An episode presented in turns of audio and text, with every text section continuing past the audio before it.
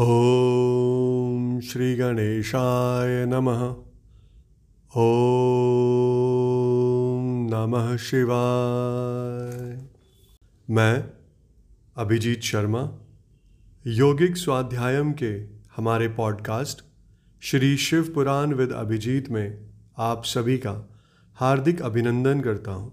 आज से हमारा यह प्रयास रहेगा कि प्रतिदिन श्री शिव पुराण के एक से दो अध्यायों का पठन एवं श्रवण करें।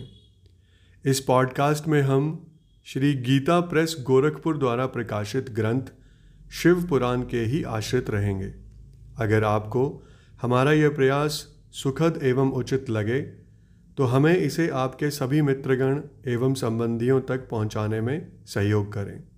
तो चलिए इस पॉडकास्ट के प्रथम एपिसोड में शिव पुराण के महात्म्य का पठन एवं श्रवण करते हैं।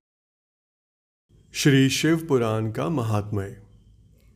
शौनक जी के साधन विषयक प्रश्न करने पर श्री सूत जी उन्हें शिव पुराण की उत्कृष्ट महिमा को सुनाते हैं।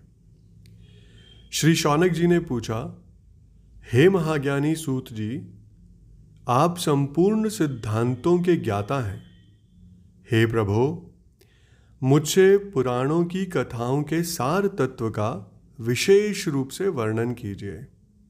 ज्ञान और वैराग्य सहित भक्ति से प्राप्त होने वाले विवेक की वृद्धि कैसे होती है तथा साधु पुरुष किस प्रकार अपने काम, क्रोध आदि मानसिक विकारों का निवारण करते हैं। इस घोर कलिकाल में जीव प्रायः आसुर स्वभाव के हो गए हैं। उस जीव समुदाय को शुद्ध दैवी संपत्ति से युक्त बनाने के लिए सर्वश्रेष्ठ उपाय क्या है? आप इस समय मुझे ऐसा कोई शाश्वत साधन बताइए जो कल्याणकारी वस्तुओं में भी सबसे उत्कृष्ट एवं परम मंगलकारी हो तथा पवित्र करने वाले उपायों में भी सर्वोत्तम पवित्रता का कारक उपाय हो।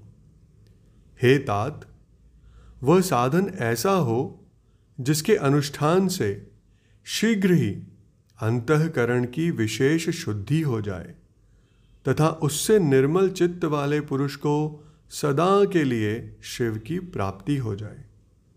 इसके उत्तर में श्री सूत जी ने कहा कि हे मुनिश्रेष्ठ शौनक, तुम धन्य हो क्योंकि तुम्हारे हृदय में पुराण कथा सुनने का विशेष प्रेम एवं लालसा है। इसलिए मैं शुद्ध बुद्धि से विचार कर तुमसे परम उत्तम शास्त्र का वर्णन करता हूँ। हे वत्स, वह संपूर्ण शास्त्रों के सिद्धांत से संपन्न, भक्ति आदि को बढ़ाने वाला तथा भगवान शिव को संतुष्ट करने वाला है। कानों के लिए रसायन अमृत स्वरूप तथा दिव्य है, तुम उसे श्रवण करो। हे मुने, वह परम उत्तम शास्त्र है। शिव पुराण, जिसका पूर्व काल में भगवान शिव ने ही स्वयं प्रवचन किया था, यह काल रूपी सर्प से प्राप्त होने वाले महान त्रास का विनाश करने वाला उत्तम साधन है। गुरुदेव व्यास ने सनत कुमार मुनि का उपदेश पाकर बड़े आदर से संक्षेप में ही इस पुराण का प्रतिपादन किया है।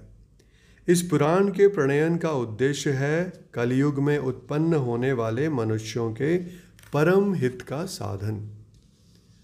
यह शिव पुराण परम उत्तम शास्त्र है। इसे इस भूतल पर भगवान शिव का वांगमय स्वरूप समझना चाहिए और सब प्रकार से इसका सेवन करना चाहिए। इसका पठन और श्रवण सर्व साधन रूप है। इससे शिव भक्ति पाकर श्रेष्ठतम स्थिति में पहुंचा हुआ मनुष्य शीघ्र ही शिव पद को प्राप्त कर लेता है। इसलिए संपूर्ण यत्न करके मनुष्यों ने इस पुराण को पढ़ने की इच्छा की है अथवा इसके अध्ययन को अभिष्ट साधन माना है। इसी तरह इसका प्रेम पूर्वक श्रवण भी संपूर्ण मनोवांछित फलों को देने वाला कहा गया है। भगवान शिव के इस पुराण को सुनने से मनुष्य सब पापों से मुक्त हो जाता है तथा इस जीवन में बड़े बड़े उत्कृष्ट भोगों का उपभोग करके अंत में शिवलोक को प्राप्त कर लेता है। यह शिव पुराण नामक ग्रंथ चौबीस हजार श्लोकों से युक्त है। इसकी सात संहिताएं हैं। मनुष्य को चाहिए कि वह भक्ति, ज्ञान और वैराग्य से संपन्न हो, बड़े आदर से इसका श्रवण करे।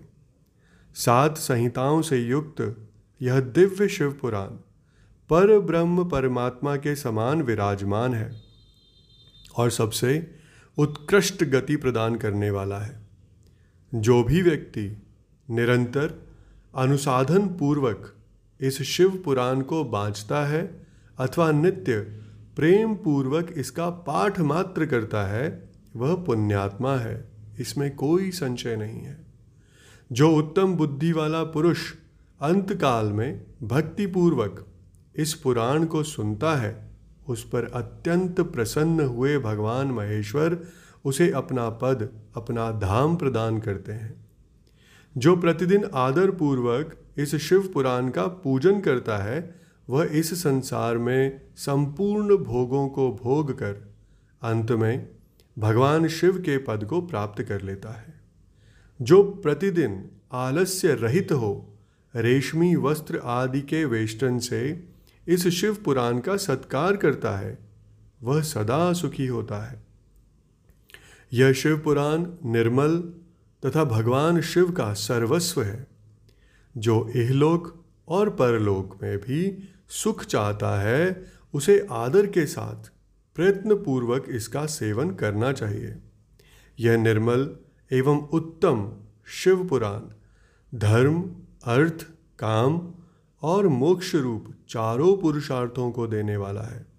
अतः सदा प्रेम पूर्वक इसका श्रवण एवं विशेष पाठ करना चाहिए। इसके साथ ही श्री शिव पुराण का यह प्रथम अध्याय श्री शिव पुराण महात्म्य यहीं पर संपन्न होता है। कल फिर मैं आपसे मिलूँगा श्री शिव पुराण के अगले एपिसोड में, अगले अध्याय के साथ। तब तक के लिए मुझे आज्ञा दें। नमस्कार।